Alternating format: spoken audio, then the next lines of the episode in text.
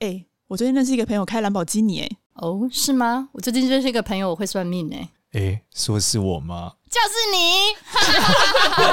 我有一个朋友会算命。Hello，大家好，我是芝芝。我们这一集，我是少年。我们这一集一样没有多多。这一集是多多请假的一集。对对。然后，但是我们邀请到了一个今天很特别的来宾，Sophie。Hello。我来啊，Sophie 是不是离麦克风有点远？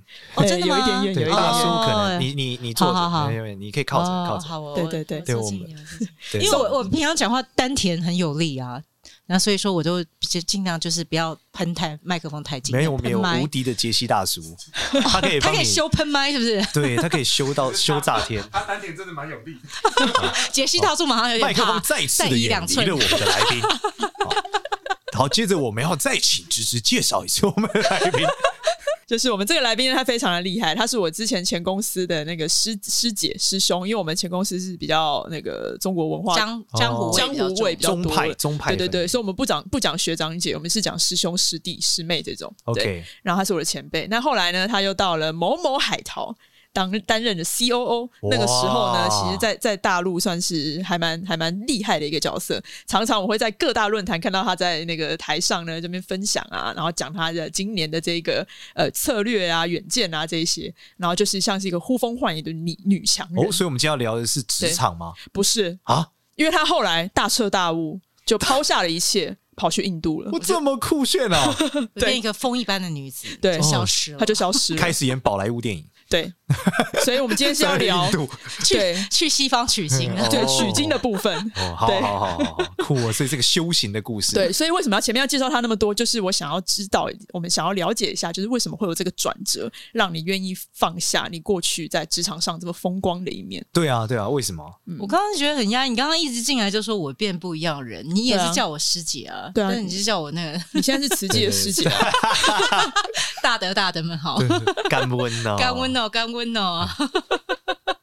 为什么会这样？为什么会有这个是这个这么大的大彻大悟啊？我觉得很好玩呢、欸。其实那就是人生刚好，我觉得就是刚好你刚刚讲某海淘公司的那个经验，然后他那个时候其实。外表看起来风光，但内心其实压力巨大。然后那时候我还怪说，我觉得是我们合伙人就是脾气很难搞，把投资人啊、同事啊、哦、合作伙伴啊都得罪这样子。然后那时候我就想说，哎，我就问一个我气管顾问老师，然后他那时候给我三十分钟，他说我要赶飞机了，你赶快讲什么问题。然后我噼啪噼啪讲完之后，他就跟我讲一句很奇怪，他就说。你真是 CEO 啊，我就想说，你要不要找个什么催眠师帮他催眠一下？我觉得他是心因性的，可能就是对反抗权威这件事就有一个情节在。然后我想说，这什么瞎招啊？然后你知道，在我心中那个好奇心就被勾上了。然后，但是我我自己很顺利的就约到那个很难约的催眠师，然后那个就叫什么量子催眠。我想说是什么什么东西？但是我是一个很好奇的人，我就去了。然后去的时候，突然那个催眠就跟我讲。你现在都花了这个钱了，你与其要来聊别人的问题，你要不要想一想，你聊聊你自己的事情好了？钱都花了嘛，对不对？这么气音哦，这个他就说，他就说，哎、欸，你相不相信一件事？就是其实要改变别人很难呢、欸，但是改变自己最容易啊，对不对？那我就说，哎、欸，好像这么讲也是很有道理。所以我就突然之间我就想说，啊，那好，但是我就觉得我自己那时候觉得没什么问题。嗯、那时候就像刚刚那个呃，他讲芝芝讲说，就是其实。好像我气势很气焰很强，然后就觉得一切都是 no problem，都可以被摆平的。但是其实，其实内心有时候是其实蛮彷徨。说实在话，高处不胜寒，然后没有人可以分享。然后那时候就把一些问题列下来。结果你知道吗？在那一场跟自己的潜意识对话过程中，然后我潜意识就给我看什么前世今生，然后看到我就是前面两个世都是。做完全不一样的事情，然后到最后我就想说，哎，那人生好像就是演一套一套的戏耶。那我现在跟我现在这一套戏的里面的情节那么较真干嘛？然后投入这么多的感情，我这个太入戏了吧？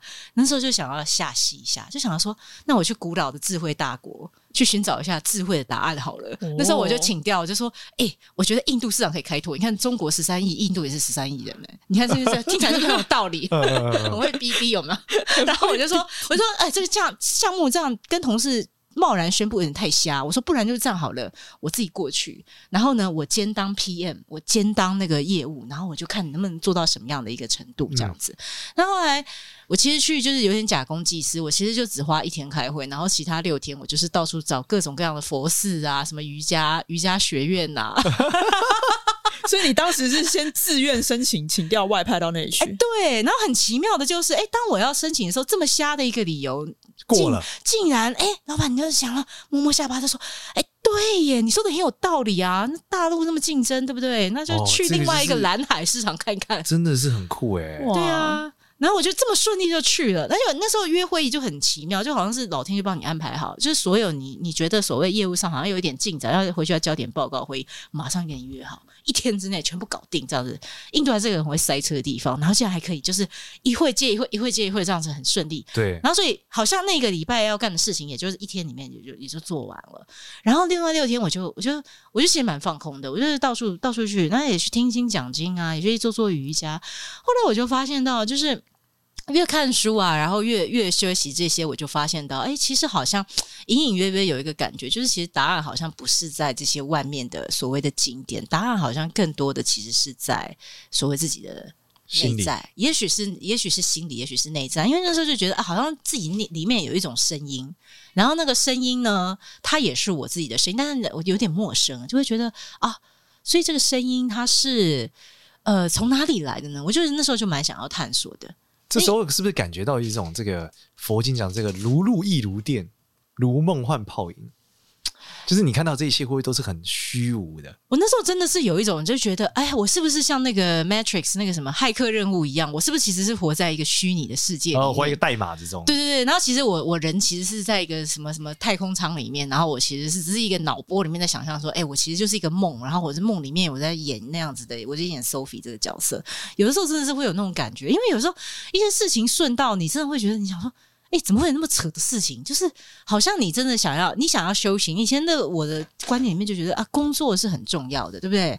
人这一辈子就应该是要有非常多的时间，你要工作，你要求得这个什么职涯上面的进取，或者你创业就要成功，你要变成是众人羡慕的对象，然后你要什么为社会带来贡献。那突然有一瞬间，我就忽然觉得，哎，那那那这些是别人觉得很重要的东西，那我自己觉得很重要的东西到底是什么？哦，嗯、你这时候就大彻大悟了。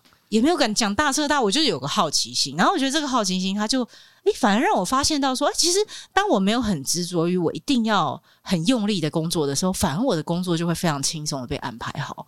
然后哎，其实我身边的人也会开始发现转变，因为我自己就发生转变，然后我身边人就会开始发生转变，包含我以前办公室那些愁眉苦脸的同事们，我就发现哎，好神奇哦！就算我好像人真空消失在办公室，可能一个月里面消失两个礼拜。哎，怎么我回去感觉就是一片祥和之气，跟以前就是 这不是很正常吗？老板不在两个礼拜，对啊，这不是一定一片祥和啊？哦，原来是因为这样子，是我误会大了。对对对对，常态常见常见事项，常见常见。我想说，哎，好奇怪，就好像我个人那个内心的那种暴力之气啊，然后你知道，就是不急不躁，然后整个人就是觉得哦，非常的愉悦的时候，其实我反而回去的时候，哎，我发现我的同事好像静态。这个状态也是改变的，然后情境也是改变的，这是一个很有趣的发现，所以他就反而是勾引我，就是对公司的关注，当时对公司的关注就越来越少，然后我反而就是对于，哎，我要。想要多探索我到底是谁，还有为什么此生此世我会来到这里扮演这个角色，就勾起了很多很多的好奇。所以我就印度也跑一跑，然后我又去了耶路撒冷，然后呢，我我也跑去什么美国，然后到最后又因为去了美国，然后莫名其妙那时候就觉得我想做个什么沉浮实验，我想说看看命运上地图给我安排一下，我想去附近度个假，然后哎想去墨西哥，墨西哥签证很麻烦。然后那时候就哎，看秘鲁，哎，秘鲁可以耶！台湾人竟然可以六个月免签证，这也太太宽松了吧？就感觉拎个护照就可以去。秘鲁感觉是一个很神秘的地方。对啊，对啊，大家对秘鲁印象是什么？嗯，树林，树林，亚马逊哦，星星，星星哦，你讲讲的很特别，很多人都很多人都以为是藜麦啊，然后还有什么玛卡之类的。藜麦是什么？藜麦就是一种一种健康的谷物哦，就藜麦，我知道藜麦，它高蛋白啊，就很多人现在吃什么健康餐沙拉什么，感觉秘鲁就是会有什么古文明啊，哎、欸，你说的很准哎、欸，对啊，什么玛雅历法之类的那种哦，那个是在墨西哥，但是其实秘鲁它另外一套叫印加帝国。然后我跟你讲，对对对，印加帝国。哎、欸，我没去之前我都不知道，我真的是很感谢这个臣服实验，因为那是我第一次我旅行完全。臣服实验是怎么样？你是拿一张地图，然后你丢飞镖吗？类似啊，我就在想说，哎、欸，中南美洲哪个国家我去最不费力？随、哦、机选了一个，哎、欸，我随机选了一个。我那时候想说，我要两个礼拜，就是要去看一下这样子。然后我想说，哦，好，那就来个无为而为吧，就这样子。哎、欸，哦，这个地方不用签证，哦，我就去啊。去了，我想说，哎、欸，有个好像叫马丘比丘的地方很厉害，我就去那个。欸、对，我也听过。哎、欸，对，马丘比丘的那个出发地叫做库斯科，我就什么都不知道。库斯科这个地方到底是干嘛？它是个高原，我都不知道。结果我到了那个地方，我突然之间就感觉好像人被充电了一样，我就忽然觉得。哇塞！就是我好像回到第二个家的感觉。哦，所以你是印加帝国人？对啊，你所以哎，你说你看到你的前世、前一世，我的前世其实有蛮多的，其实蛮。这是这就比较玄幻了，就是我自己后来因为有些灵感嘛，然后我大概我很常看到一个数字就是三一七，就像好像很多人会看到一些幸运数字或什么神秘数字，什么一一一之类的。哎，三一七也不是前男友生日，好像我想一想，哎，有没有哪一个前男友是三一七？好像也没有。但我很容易就比方我哎我在路上开开车，哎，结果我前面的车的车牌非常容易就是三一七的组合。你要想数字，哎呦，其实就可能就四码嘛，对不对？四码或六码嘛。那那其实那个那个数字它它的组合其实。可以连续三个码都对，然后我想说，我要是买乐透也这么准就好了。嗯，然后这代表什么意思啊？那后，后来我我在有一次的一个灵感里面，我就接到了一个讯息，就是说啊，因为三十七就是我这辈子是在地球投胎第三百一十七世，比较不长进啊，就是在地球混混了很久，三百一十七，对呀、啊，对啊，所以他我每次看到这个数字，我就觉得哇，好像是在提醒我，就是其实。来到这个生命之中，其实是一个很美妙的事情。就是我每次看到这数字，就知道说啊，可能是要有什么事情要我提醒。或者是说啊，可能就是要我感叹一下，哎，生命其实也是蛮美好的，这样子无由来的感叹一下小确幸。所以你在印加帝国得到什么绝招吗？我那时候连印加帝国什么我都不知道，我真的就在街上乱晃哦，然后我才开始好奇说，哎，这边好像古迹很多，哎，这里到底是哪里啊？啊然后我就走进书店，就开始翻，然后跟路人就开始聊，然后那边的人大部分讲西班牙话，他们不太讲英文。对。然后后来就刚好遇到就是会讲英文的人，然后就就到处看，然后就才知道哦。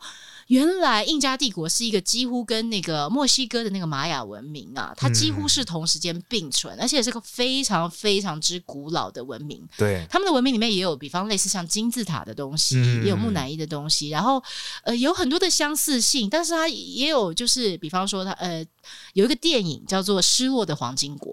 啊啊啊！那就在讲当年有一个美国的考古学家，就是他呃，他当时他们好像是呃，我忘记是美国还是英国，反正他们就是在竞争，跟其他考古队竞争，然后他就是想要在那边找到。以黄金作为他们所有的文物制作的那个主要的皇族，他们那时候就是印加人，因为被西班牙人赶到了亚马逊丛林里面去，从此就是大部分被天花感染死掉了，然后只剩下呃很少数的，据说躲到了丛林里面，带着所有的黄金珍宝。你要想啊，其实秘鲁我后来才知道说，呃，原来秘鲁在十六世纪的时候，它是全世界黄金产量百分之七十的地方。我就基本上是真的，你要想金本位制度是这个称称霸这个地球，至少也是好几个世纪来的。对，但是你要想金子从哪里来，其实原来都是从秘鲁来，秘鲁来，所以从亚马逊来的。你要想，哎，全世界的这个经济可以繁荣，也要感谢秘鲁，也是功不可没，不然怎么会有那么多黄金可以流通？对，但是西班牙人用抢的啊。然后呢，哎，但是你知道，它时至今日，其实他们都还是世界金矿的前三大出口国，你就可以知道，它那个金矿有多夸张。所以他们当时失落黄金黄金讲的就是秘鲁人。我觉得应该就是对，不小心就是家里随便随便一挖一掘地就发现就是有有个有个金子。但是他们说当时住了一个非常巨大的，就是比一面三乘三的墙都还要巨大的一个黄金罗盘，那是一个类似神像的一个盘。然后那个据说就是问，我想说那应该很重吧，但他们就不知道说那个就从秘鲁就是库斯科的太阳神庙里面就是离奇的消失，到现在。大家都还在寻找，所以那时候考古学家争相想要发现的，就是那个传说中的那个罗盘，黄金罗盘，它有多大？三乘三的墙还要大啊！三乘三，他们是真的是遗迹，是三公分乘三公分，到九公分吗？不是吧？三九平方公分三层，对，九平方公尺，哦平方公公尺哦公尺，公尺。我想说好小，公尺九平方公分。公分，那拜托，那什么阿嬷去给那点也是也是可以打到那个啊，对不对？当然是公尺，好吗公？尺好了，三公尺，公尺。公里就有点扯，那公尺 三公。里，那黄黄金田吧？但是但是我在那边其实接触到一个很特别的东西，其实跟道家有点像，嗯就是叫所谓萨满的文化。哦。那其实，在台湾也有萨满文化啊，台湾原住民里面也是有，台湾也有有啊，泛灵信仰啊，阴灵啊，对泛灵信仰、祖灵啊，对啊，你的嗯祖先在看着你啊。对啊，哦。或者是哎，植物跟动物都有灵性啊，对啊对啊。你可以也看植物和你看那动物有个赛德交互啊。克巴莱就有讲啊，哎，对啊，对啊，那个在脸上就是刺刺东西的叫情面，是不是？那个就是类似这样的信仰。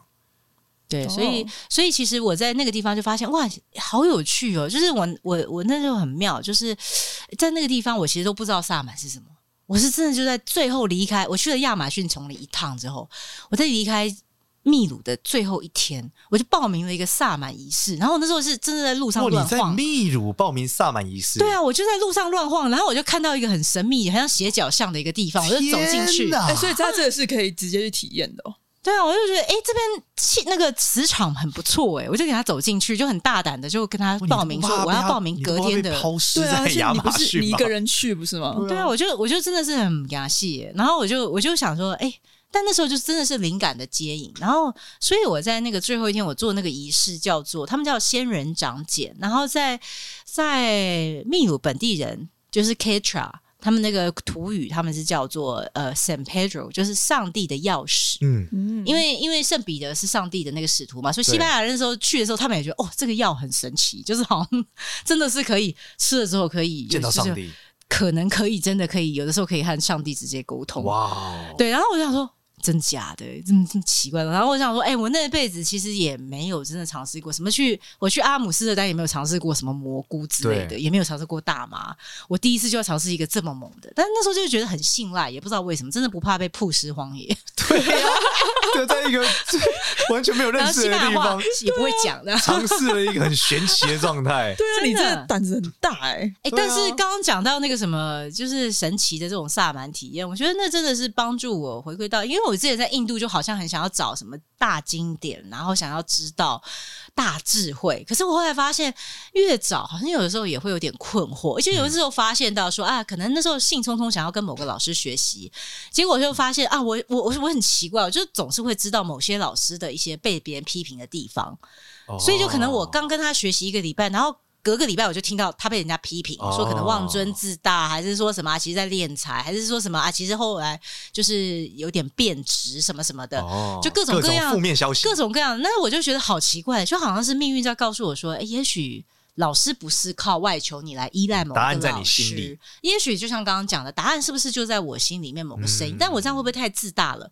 但我在那个萨满仪式里面，我真的听到了一个很奇怪的声音，就是那种声音就好像是我忽然走在，我是我是我喝了那个仙人掌碱那个 San Pedro 那个药药草之后，我就一饮而尽，像干那个 shot 一样，它超难喝，它就很像很稠的芦荟汁，你知道里面还有芦荟干那种感觉，然后你就整条就滑下去，你就很像很稠的芦荟汁听起来涩涩的，就是你会很像一吞一条蛇到你对因为吞一条蛇，到那个蛇很稠的芦荟汁会是甜的吗？它不甜，它就是一种你吞下去会很想反胃那种，它其实没什么味道，口感应该是很苦涩。它有一种很强烈的草药味，因为它很哦纯粹。然后因为是仙人掌嘛，所以它真的跟芦荟这种某种程度上是真的有点相像，哦但是它就是更稠，然后更腥。然后我就好像哦，就是没喝过什么药酒，然后就突然这样喝一杯这么猛，但我就很兴了，就把它喝下去。哎，结果我在荒野，就是大家就就在荒野里面就开始漫步。其实那是一个，也是一个神圣之地。你说你喝完之后是意识在荒野漫步，不是，是我是我？人真的人真的是双脚就走那你在喝完不是会暴吐吗原里面。我我喝完里面还没有爆吐，因为他们有警告我说也有可能会吐哦。哦然后呢，我就想说，哎，也没怎么样啊，也没怎么样，怎么比喝酒还不强烈呢？就是怎么就是感觉还没有起来呢，就不好喝而已。哎，忽然就好像某一个瞬间，那个开关又打开了。然后那开关打开的时候，我就忽然发现到说，哎，我忽然可以感受得到每一个草木它的里面的那个分子的移动，然后树的那个生命力是怎么样循环，怎么样从根到茎，然后到它的枝叶，然后再从枝叶回归到。空气之中跟环境怎么样互动，就很像是你知道，就是其实，比方说你扫那个植物的能量，你其实会看到它的有一个线性的一个流动，就，就是它是循环流动。对，我突然就好像就是我那感知里面就加了这个奇怪的这种 X 光，哇靠，就是这万物一体，难道就是这种感觉吗？好像还蛮爽的，好神奇哦！你这个感觉持续多久啊？那个大概有一个三四个小时，而且到时候是延伸到包含天空，包含你刚刚讲，哎、欸，你刚刚问我说，哎、欸，你会不会跟鸟沟通？我在那个瞬间，我真的是听得懂鸟在讲什么。我不要说听得懂鸟讲什么话，我举一个比较具象的，那个主持仪式的萨满，他是一个土著，他会讲两种语言，他比较会讲 Quechua，然后另外就他会讲微博的一些西班牙话，他完全不懂英文，所以他也听不懂我在讲什么。对，但中间当然有个翻译。然后呢，我在那个荒野在漫步的时候，他也走在我的旁边。那其实我就没有在跟翻译沟通，我就是纯粹就是用这种感官感。受，因为就觉得哇，我的觉知很清晰，并不是像喝醉酒那样，就是很恍神，而是很清晰，清晰到就好像是你突然多了有一种很像超能力的感觉，就是你都突然知道任何草木的所有的一切的那个生命力的循环是什么。鸟它飞过去的时候，其实它也带着讯息来跟我们说话。旁边这个不会讲我的英文的这个萨满。我竟然可以跟他直接对谈，然后我们在对谈，我在跟问他说：“哎，你你们相信有今生前世今生吗？你们相信呃死亡之后人会到什么样的地方？为什么你们要做木乃伊？你们说会回来，什么意思？”然后我问他说：“哎，那那像你们可以跟所有的植物沟通吗？”但你知道，我讲英文。或者我讲中文，我讲什么样的语言都不重要，但是他讲的是他的语言，但是我们两个竟然可以沟通，而且事后我跟翻译去对，翻译说对啊，基本上你们刚刚聊的话题就是八九不离十，真的就是这样子。哇，好神奇，好酷，真的很夸张，你知道突然变成人体 Google 翻译机，心电感应，真的。就是真的就是心电感应，心电感应，然后包含跟动物的心电感应，我说哎，怎么天上鸟飞过去，你不会，你也不会觉得压抑，你突然就觉得哇，这些好自然。然后后来我在秘鲁，因为就往往返返很多次了。我就才知道说啊，原来在萨满体系里面，他们是可以切换视角的。嗯，他们可以切换成动物的视角来去看待这个世界。有的时候是为了要去哎，从动物视角去获得一些资讯，就像变侦察机变壮，有没有？对。然后或者是说啊，不能变成它变成一条蛇也可以啊，然后它可以变成一条鱼啊，很酷。然后有时候是用吃的，比方说他们吃这个仙人掌碱啊，或者是说他们吃所谓的死藤水啊什么，其实他们是为了要和和这个植物的能量获得一体，或者是跟这个植物的所谓的主体获得一体，然后呢，它就可以生命树的概念。哎、欸，其实他后来我因为那次的体验，我才学习到说啊，原来树的体验是集体意识。就其实某一棵树为什么，比方说，哎、欸，很神奇，这个是生物学就有验证的。他就说，某一棵森林里面的树，要是它某一棵已经长虫害，嗯，其他的树它就会开始分泌一些腺体，嗯，对，来去防止这个虫再侵害到其他的树。哦，可是树跟树之间，哎、欸。根也不相连，叶也不相连，他怎么会知道？知道，嗯，哦。后来我在那次体验，我才知道啊，原来树跟草啊这些植物类的，他们其实是一群一群的，就好像他们彼此之间，就好像是都是一家人，但是彼此之间又都知道，完全知道彼此之间的感受跟意识。哇，这个就是三体的概念，就是人跟人是不用讲话。三体是那个小说，是不是？对啊，他不是讲外星人这么高阶物种是不不能说谎的，因为他们知道心理彼此之间的。对对对，对，你可以再多说一点吗？这个三体、啊、就是一个小说，它里面有一个故事，我记得之前讲过一个叫黑，有大家有没有听过词叫黑暗丛林法则？就是反正我们都心灵相通，也不能说谎。我们看到对方的时候，会马上被知道想法，所以第一件事看到他，我就把他干掉。哈。我记得之前讲是这个啊，就是因为我第一时间一定要把他干掉啊，因为他一定会知道我想什么。所以如果我恶念头，他有恶念头，我们马上没有办法欺骗。所以第一步就是啊，那好恐怖，开枪被人家看穿呢。对啊，所以他说就是这样。反正我们一直以为说应该是更 peaceful 嘛，大家都彼此认识，不是？他是因为我们要掠夺的过程中，如果我们可以马上知道别人，或我的恶意会马上让对方知道。所以第一步就是干掉了，嗯，所以很可怕，叫黑暗丛林法，对，很暗黑，对啊。我们回到 刚刚讲这个彼此心灵相通，你刚刚很正面的部分，补充一下暗黑知识，对对对，对，然后然后其实这个体验，我觉得它帮助我知道一件事情，就是以前可能我都还比较是以人的视角来看待这个世界，嗯，但是我觉得从那个开关之后，我就比较会感受得到，包含植物的情绪啊，包含动物的情绪啊，然后包含所以你现在人的能量、啊、常态都是这样吗？你现在也是可以的。其实有的人就会说啊，那这样是不是跟那什么有些灵媒啊，还是什么你知道吗？灵气师哎，德鲁伊啊，就是啊，他们说啊，你这会这个技术好像很强哎、欸，就是那样是不是可以猜透什么别人有什么什么身体上什么状况之类的？后来我发现到说，我的能力好像也不是这样用，它不是一个一直开，也许我需要去什么哈利波特那个学院那样子，就是需要进修一下。但是我发现到说，我多半都是在跟我有关系的讯息的时候，它就比较容易打开。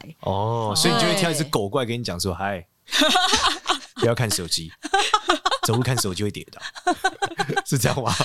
他可能会，他可能会在我要警告我有些危险的时候，其实动物会要警告我有危险的时候，动物和植物他们会有时候会送一些讯息给我，所以那个讯息是脑海突然浮出来，但是没有声音跟音色。有的时候它是会用一个意象就就出现，哦，一个图案，不，有的时候用一个图案，或者是说有的时候它比方说是那个树可能本来是纹风不动，突然之间它就开始有。奇怪的晃动之类的哦，对，或者是说，哎、欸，动物也是啊，动物其实更明显嘛，因为动物是动态的啊，对，动物它其实有时候它会，你也你也会发现动物其实是很敏感的。然后在那个瞬间，我其实我觉得从那个仪式，我获得最大的启发其实是。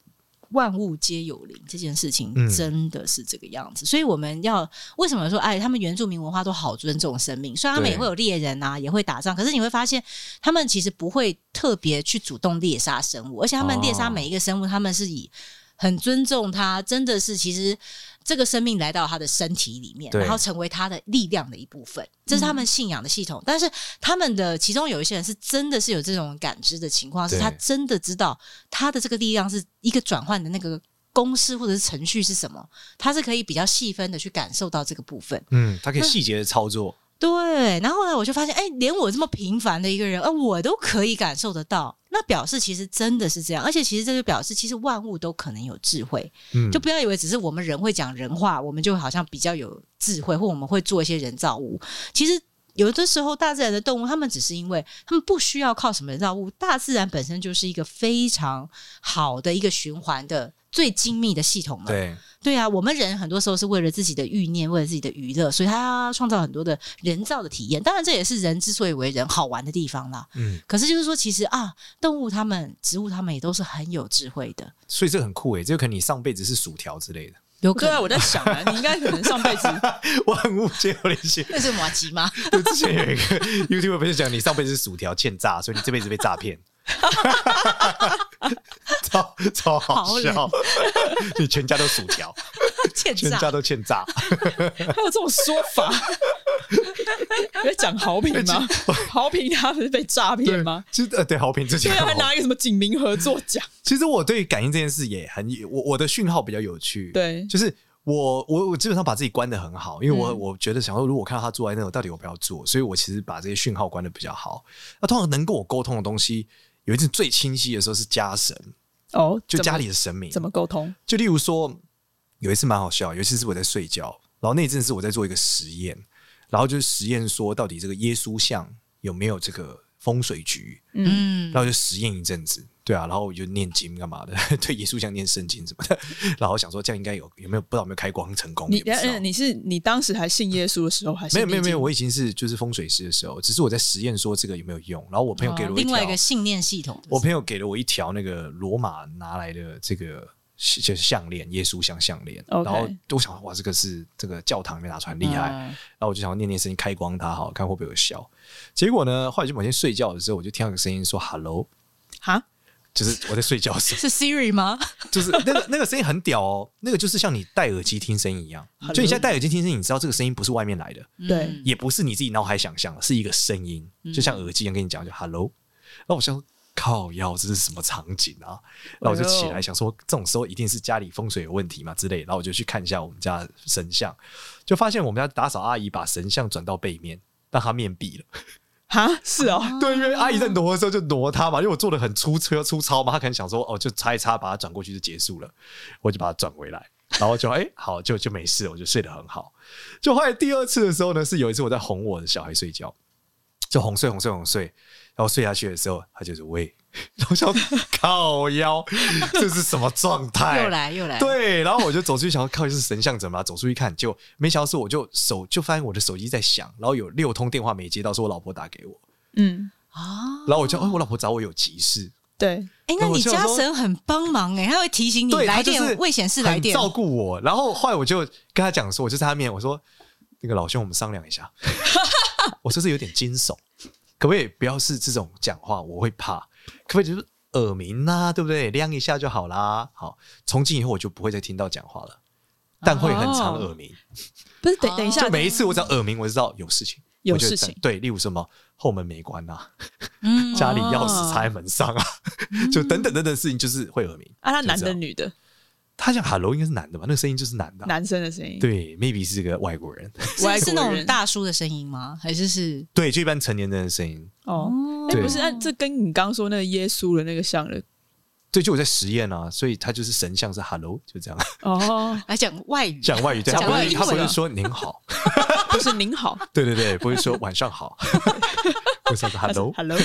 对，但后来实验上，耶稣像的确在风水上是有用的。啊先跟大家讲，就是我会理解什么叫神。嗯，你觉得他是神就简简单如就你把它丢到地上，他头折断，你觉得你会倒霉三天的东西，都一律归为神像。嗯，好，那这样子，人家不是说镜子破掉了会倒霉七年吗？呃，镜子还好了，就有人形象或动物形象的。哦，对，然后你只要觉得他是神，就是说你家你你拿你家的粉红猪、佩佩猪，对，插香拜拜一年，你觉得他头折断你会倒霉的话，他就是神。是哦，就类似这样，就神像的定义是这样，所以家里面千万不要没事摆一堆神像。嗯，你就要是你你要有足够的香火嘛，或功德才可以。供奉他。对对对，给他们能量嘛。那如果家里摆一堆娃娃嘞，你头折断，你会觉得倒霉三年吗？如果不会就还好。哦，例如说我把我家鲁夫的头折断，我觉得不会倒霉三天，我会难过哎，老婆很开心。对啊，就再是这样啊。其中有一个很好的认知是林默娘，你们知道最近杨呃歌仔戏舞团演了一个剧叫《莫名战录》。讲的是，你知道西门町有二 D 的林默娘吗？就是二 D 妈祖。什么叫二 D 妈祖？就是画妈祖画像而已。对，就是卡通版的妈祖啊。哦，是是动漫版的哦。它是有个故事叫《名战录》，剧情就是发生在西门町，然后在西门町就是林默娘斩斩妖除魔的故事。哦，在西门町那个地方发生哦。对，它的它整个是一个动画啊，这个动画叫《名战录》啊，就是一个漫画了。然后这个漫画现在有舞台剧，嗯，然后这个《名战录》里面就是它的主角就是妈祖，然后妈祖长得非常的可爱，长这样。哇，这个妈祖好好日本风，对，你在西门町整个都是这个，然后它有超高的神像，有一层呃半层楼到一层楼高的神像，所以当你拿到它，你不知道它是妈祖的时候，头折断是没有问题的。可是对他的粉丝就不一样了，嗯，那就是妈祖，因为他有灌注他，所以因为你觉得这个是妈祖嘛，所以你把它头折断，你会觉得倒霉三天的情况下，他就是神像。啊。所以在风水局上，这非常非常重要，就千万不要随便收朋友送你的神像哦，要不然你处理不好就会很多问题。所以有句话叫“请神容易送神难”，对，就是跟大家劝导，就是不要随便收这样子。嗯，所以这个是我最听的一个感觉。但你刚刚讲是个讯号或画面嘛？嗯，画面我也有一次经验，也是很有趣的。嗯，是我一个朋友会观，就是说他他在离我的拇指差不多半公分左右的时候，他会把手就是类似环住我的手，嗯，然后他就可以看到我现在心里的状态和我整个灵魂的状态。哇，读心术哦，呃，类似，然后。反正这个我们常玩一些游戏，例如说我在，例如说有一次就是他就环着我说，那你像我最近怎么样？然后就我就闭上眼睛，就我的脑海就灌入一个关公的图案，他就说关公，我想说太酷了吧，而且不是我脑海想关公哦，是闪现一个砰一个关公的样子，嗯，然后他就说关公，我说太酷了，我第一次被植入了关公在我脑海里，原来是这种感觉，所以我不清楚你看到画面是不是这样。就是忽然闪现了一个图样，但不是我想出来的。对，有的时候是这样的，因为有的时候其实它是在环境里面直接就发生。就是那个画面或者那个讯息，有的时候就是它会从环境里面直接就会透露出只字。我举个例子，像刚刚讲那个三一七这个事情好了。哎、嗯，在我知道这个讯息之后，哎，其实真的是每次都是在有要提醒我什么时候，这个数字它才会就给你三一七。哎，它可能是手机跳，它可能是我的荧幕上面的某一个 App，它可能就忽然变成是三百一十七则的未读讯息哦。哎，或者是或三三点十七分的时候，突然就有个人就打电话，然后那个电话又是极其的。关键，就是他可能会呃突然有个蜕变性的那个情况会发生。哦，对，就是他还蛮奇妙。到最后我都不太会去追究说，哎，到底这个是要提醒我是福是灾？我就会觉得啊，反正他就是一个很善意的提醒。哇，那如果这个数字是七七七的人运气真的很爽哎，Lucky Seven，他就一直去拉斯维加斯，拉拉拉脚，一直看，一直看，哇，七七七，哦，又来了七七，可能赌场就直接把那个机器换掉。然后什么故障了？不过好像很难有这个机会，可能可能也有啦，不一定。我是有一些朋友会一直看到同一个数字。哦，就是说他就是拿起手机的时候，很容易是二二二两点二十二分，或是某一天他去做某一件事是五五五七七七，对，很奇怪，他就一直这样，然后他跟我讲。对，但我也是看不出来他有什么玄奇体验了，但他就是很容易发生这件事情。哦，有人说这个叫天使数字啊，就是说他、哦、他们有对应的，就有点像是编码表，像摩斯密码那样。嗯、其实不同的数字，他说是有不同的意涵。对对，然后比方说像二二二，可能他就是说啊，就是有什么好的陪伴或神圣的陪伴发生啊，就是就是一个少年，你不是有在用那个什么用那个数字算命的吗？对啊，对啊。嗯，那像他们这种什么二二二的话，代表什么意思吗？呃，数算命是我用生命密灵数那种逻辑做了一套，嗯、但是我的解释是用河图来解释。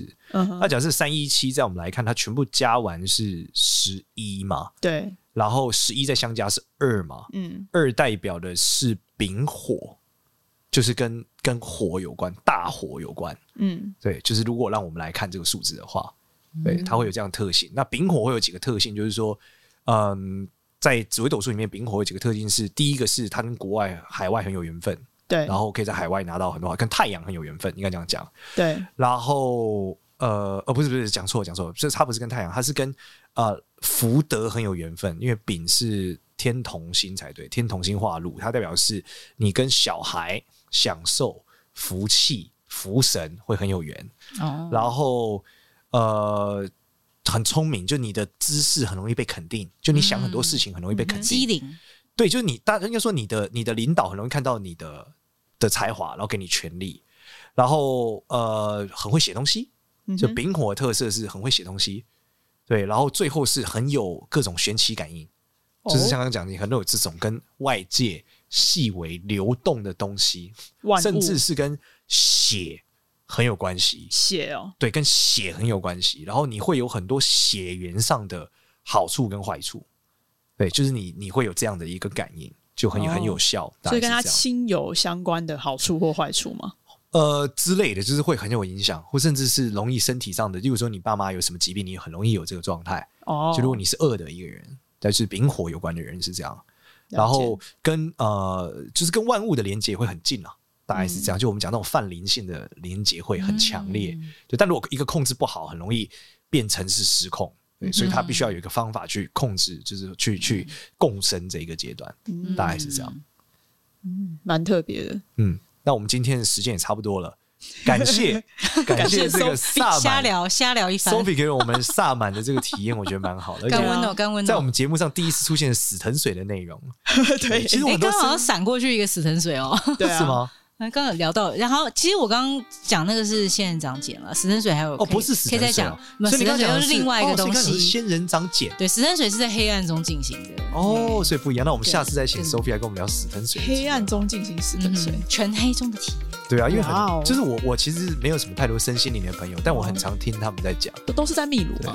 我都是在秘鲁进行这些仪式。哇塞，你在秘鲁做好多事。架杠的，你不是才去两个礼拜，做这么多事？我后来我后来在那边往往返返，我总共住了快要一年的时间。哈，就因为被萨满，我就莫名其妙不从不知道萨满到我决定要就是跟萨满文化多相。哇，那下一次我们可以好好来深度聊萨满信仰。真的，对，叫 Sophie Part Two。好啊，东中西方来碰撞一下。谢谢谢谢谢谢谢谢谢谢。然后喜欢我们节目记得订阅哦，然后给我们五星好评和留言，然后可以到 IG 关注一下我们哦。